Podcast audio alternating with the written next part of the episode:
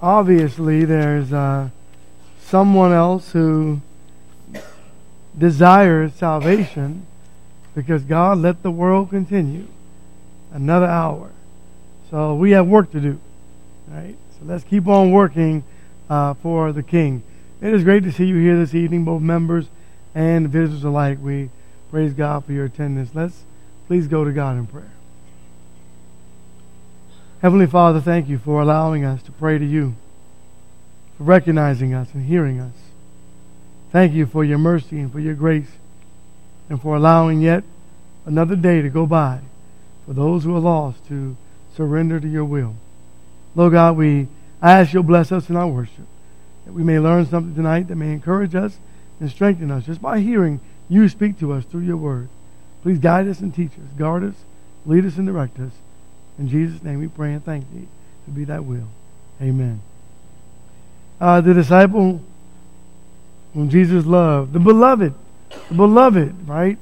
So imagine being called the beloved, right? The beloved disciple of Jesus, right? The beloved apostle of God. That's just it. It, just uh, it's one of those things. It's just so exciting to think about that. And I want to turn to John chapter 13. I wanted to think about some of the things about this beloved disciple that was unique with him and his relationship with Jesus. Beginning in verse 21.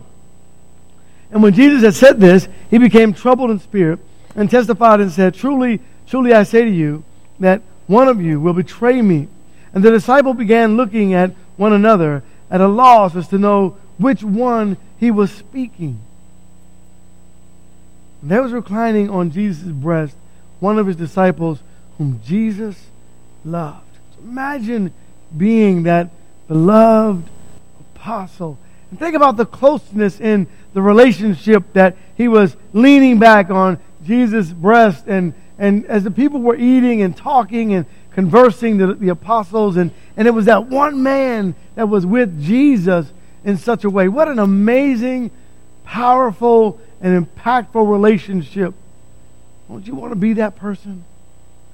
In chapter 19, in verse 26, this man was entrusted in an amazing way. In verse 26, when Jesus therefore saw his mother and the disciple whom he loved standing nearby, he said to his mother, Woman, behold your son. And then he said to the disciple, Behold your mother. And from that hour the disciple took her into his own household. Wow. Right? I mean, how close do you want to be to God? How close do you desire to be in a relationship with the Lord? Right? Chapter 21 of, of John, beginning at verse 5. Jesus therefore said to them, Children, you do not have any fish, do you? And they answered him, No. And he said to them, Cast the net on the right hand side of the boat, and you will find a catch. And they cast, therefore, and then they were not able to haul it in because of the great number of fish. That disciple, therefore, whom Jesus loved, said to Peter, It is the Lord. And so when Simon Peter heard that it was the Lord, he put on his outer garment, for he was stripped for work, and he threw himself into the sea. Well, Peter jumped into the water, but it was that beloved apostle that recognized the voice and the activity of his master. And then in 21, verse 20, Peter turning around saw the disciple whom Jesus loved following them, the one who also had leaned back on his breast at the supper, and said, Lord, who is the one who betrays you? And Peter, therefore, seeing him, said to Jesus, Lord, and, and what about this man? Jesus said to him, If I want him to remain until I come, what is that to you? You follow me. This saying, therefore, went out among the brethren that the disciple would not die. Yet Jesus did not say to him that he would not die, but only if I want him to remain until I come. What is that to you? This is the disciple who bears witness of these things and wrote these things, and we know that his witness is true. So when I when I studied the, the disciple whom Jesus loved, I went through a process of elimination. And I want to do that with you tonight, beginning in John 21. So there's this amazing relationship with this one beloved apostle. Who could this be of the 12 whom Jesus selected through prayer and uh, while they were in his midst? We go through this process of elimination. Since the book of John is the only book that mentions the disciple uh, in this way, right? The disciple whom Jesus loved. You can go through this process of elimination in the book of John to know who it possibly, who it can't be. And then that will bring us down to whom it most likely is. So, who's disqualified? John 21 and verse 2. Therefore, uh, they were together Simon, Peter, and Thomas, called Didymus, and Nathanael of Canaan, Galilee, and the sons of Zebedee, and two other of his disciples. And so, those fishing who are now disqualified are Simon Peter, Thomas called Didymus, Nathanael, Bartholomew, and, and then the sons of Zebedee are not mentioned by name. And there are two other disciples that are not mentioned. Chapter 14 and verse 22. We're going to disqualify another. The Bible says, Judas, not Iscariot, said to him, Lord, what then has happened that you are going to disclose yourself to us and not to the world? So we disqualify Judas, not Iscariot. John 18 and verse 3. Judas, now we disqualify Judas. Judas then, having received the Roman cohort and officers from the chief priests and the Pharisees, came there with the uh, lanterns and torches and weapons. So now Judas Iscariot is disqualified. John chapter 1 and verse 40. So you just read the whole book of John and just start writing these names down. John 1 and verse 40, Andrew is disqualified. One of the two who heard John speak and followed him was Andrew, Simon, Peter's brother. So Simon's already disqualified. Now Andrew is disqualified. Verse 43. The next day he purposed to go forth in the Galilee, and he found Philip, and Jesus said to him, Follow me. Now Philip is disqualified. So I just kind of went through the list and started saying, okay, who is disqualified now? 21 in verse in verse 2. John 21 in verse 2. And there were together Simon Peter and Thomas, called Didymus, and Nathanael, and Canaan of Galilee, and the sons of Zebedee, and two other of his disciples. So, the sons of Zebedee. Well, we know who they are, right? Mark tells us in chapter 3, in verse 17, that is, it's James and John, right? James and John are the sons of Zebedee. Verse 17 says, and James, the son of, excuse me, James, the son of Zebedee, and John, his brother, the brother of James, to them he gave this, the name uh, Boanerges, excuse me, Boanerges, which means son of thunder. I don't know why that lost me there. Sons of thunder. So, James and John. James and John. I want us to think about what happened in John 21 when Peter was talking to the Lord, and there was an issue about Jesus saying, when you grow older, people are going to take you where you do not wish. And Peter was concerned then about, well, what about that guy over there, speaking of the beloved apostle? Verse 18. Verse 18. Truly, truly, I say to you, when you were younger, you used to gird yourself and walk wherever you wish. But when you grow old, you will stretch out your hands, and someone else will gird you and bring you where you do not wish to go. Now, this he said, signifying by what kind of death he would glorify God. And when he had spoken this, he said to him, Follow me.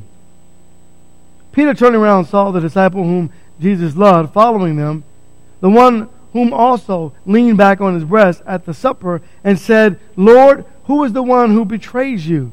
And Peter, therefore, seeing him, said to Jesus, Lord, what about this man? And Jesus said to him, If I want to remain until I come, what is that to you? You follow me. This saying, therefore, went out among the brethren that the disciple would not die. And yet Jesus did not say to him that he would not die, but only if I wanted to remain until I come. What is that to you? So, the, the, the idea here, the implication, is that whomever this disciple is, he would live a longer time, if you will, a life of some kind of longevity. We know then, if you think about James in Acts 12, he was the first apostle to be beheaded or executed, if you will, for the cause of Christ. So most likely he wasn't speaking of James because James didn't last very long after the death, burial, and resurrection of Jesus Christ. He was one of the first to expire. James, uh, Acts 12 and verse 2. And he had James, the brother of John, put to death with a sword. And so we're going to just disqualify him. So there, there are technically only, only four apostles left that we could think about who could possibly be the beloved the disciple. Matthew, Simon the Zealot, James the son of Alphaeus, these are silent characters in the book of John, and then the beloved disciple. So, how do we kind of decipher that? How do we figure out who this man could be just kind of using that? Well, I think what we do is we, we exclude Matthew because Matthew himself, in, in the book of Matthew, identifies himself over and over again as being Matthew. Mark identifies him as being Matthew. Luke identifies him as being, as being Matthew. And in identifying himself with clarity, that he was not one of the three closest apostles to Jesus Christ. Right? And Matthew himself, the disciples, if you will, think about Matthew. Matthew says in Matthew 17 that when Jesus went to the high mountain, he took those three close apostles Peter, James, and John, two brothers. So James, in Acts 12, is now gone. The only two left who are the closest to Jesus are Peter and John. Peter's already excluded. The only one left is James the less. And we're sure it's not James the less, but rather the close one, John. So now let's take a look at what John says about uh, himself in the book and what he gives us that no one else gives us. So John uh, chapter, First John chapter 1, let's go there first. First John chapter 1. I want to I want to tie something together that only John speaks of and no other apostle, if you will, no other Matthew, Mark, Luke, no other apostle, no other writer puts this together. But John does. And there's a reason why John puts it together. First John chapter 5 and verse 6. He speaks of Jesus and he says, This is the one who came by water and blood, Jesus Christ. Not with the water only, but with the water and with the blood. When did he see that? Remember when all the apostles scattered? John 19. All the apostles scattered at the foot of the cross with the ladies and John. And John sees something happen. In John chapter 19, in verse 25, here's what John tells us. Therefore, excuse me, I'm going to verse 34 first. I'm going to put this together. But one of the soldiers pierced his side with a spear, and immediately came out blood and water. So the piercing of Jesus' side is not mentioned in Matthew. It's not mentioned in Mark. It's not mentioned in Luke. But John, the eyewitness, was there at the foot of the cross. And Mary also witnessed. And they were there during those events. Now, let's go backwards to verse 25 of Matthew 19. Therefore, the soldiers did these things, but they were standing by the cross of Jesus, his mother, and his mother's sister, Mary, the wife of Clopas, and Mary Magdalene. When Jesus therefore saw his mother and the disciple whom he loved standing nearby, he said to his mother, Woman, behold your son. And then he said to the disciple, Behold, your mother. And from that hour, the disciple took her into his own household. So he was a witness. He was an eyewitness. He saw. He saw the blood. He saw the water. He makes a spiritual application to the physical blood and water that came from the side of Jesus in 1 John chapter 5. He gives us a spiritual application to this amazing event that he was an eyewitness to.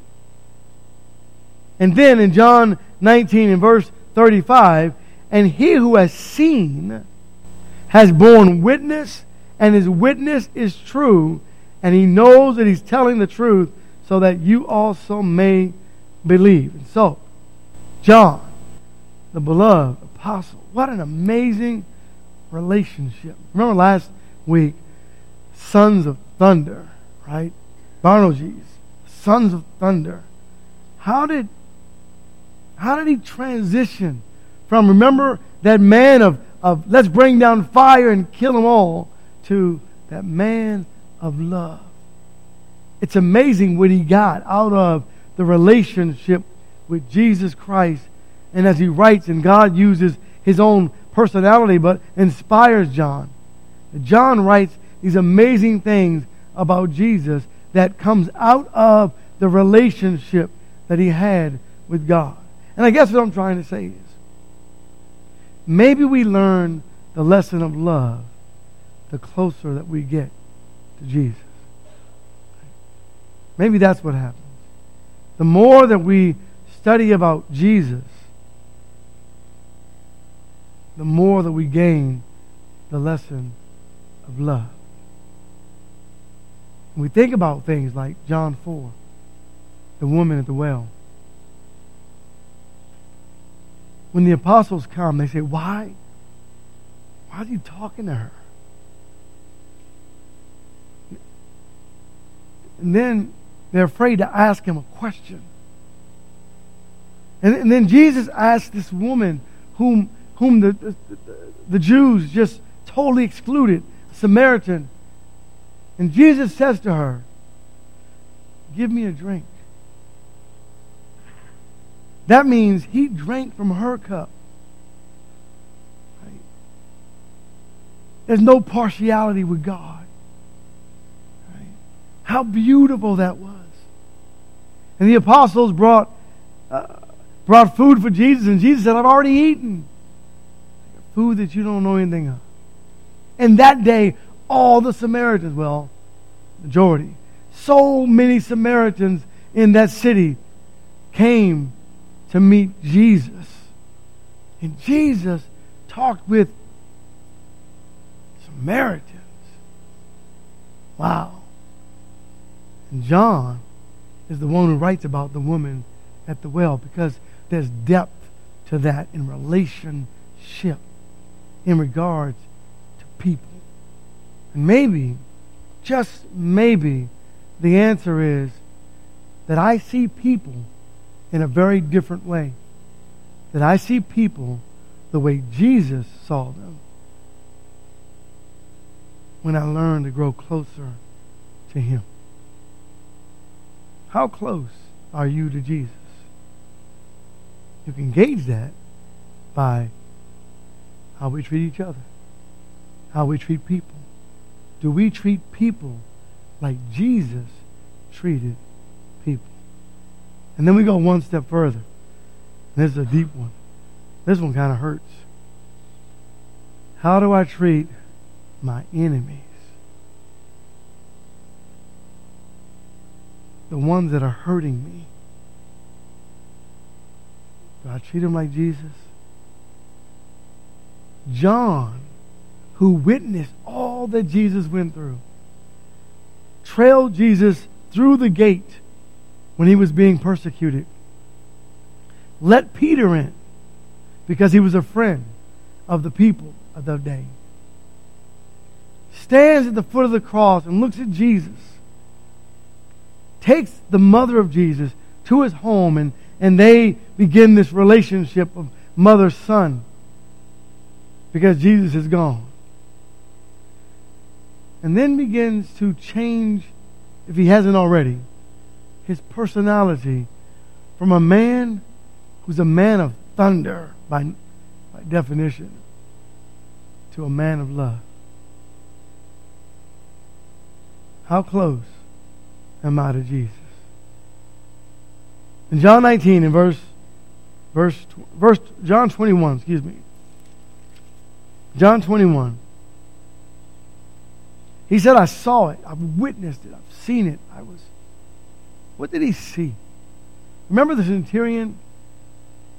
The centurion said, when, when he saw the way Jesus breathed his last, he said, Truly, this was the Son of God.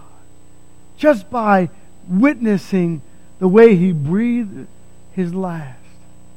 And to think that on his way out, meaning from, from life to death, he had enough energy to look down and see the beloved and see his mother and unite them together in love.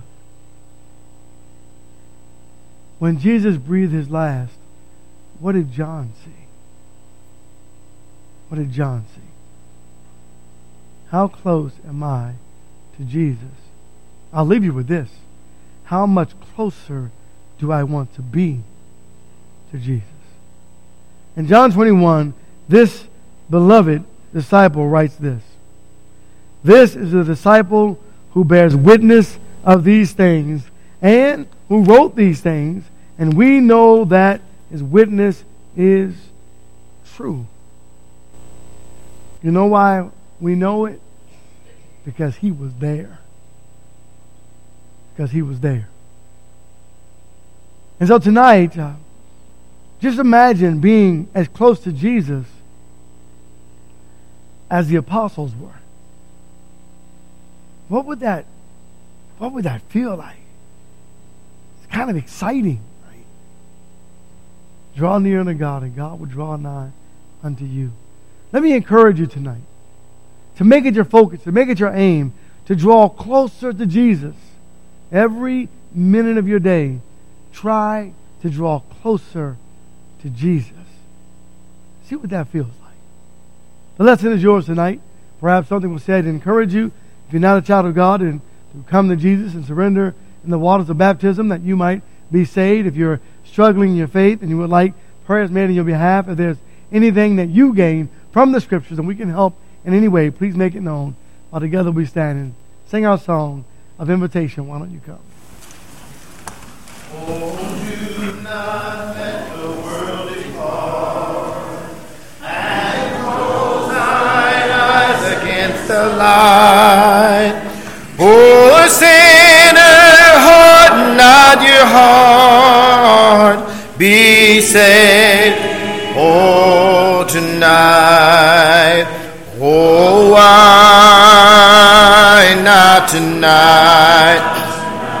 Oh, why not tonight? Without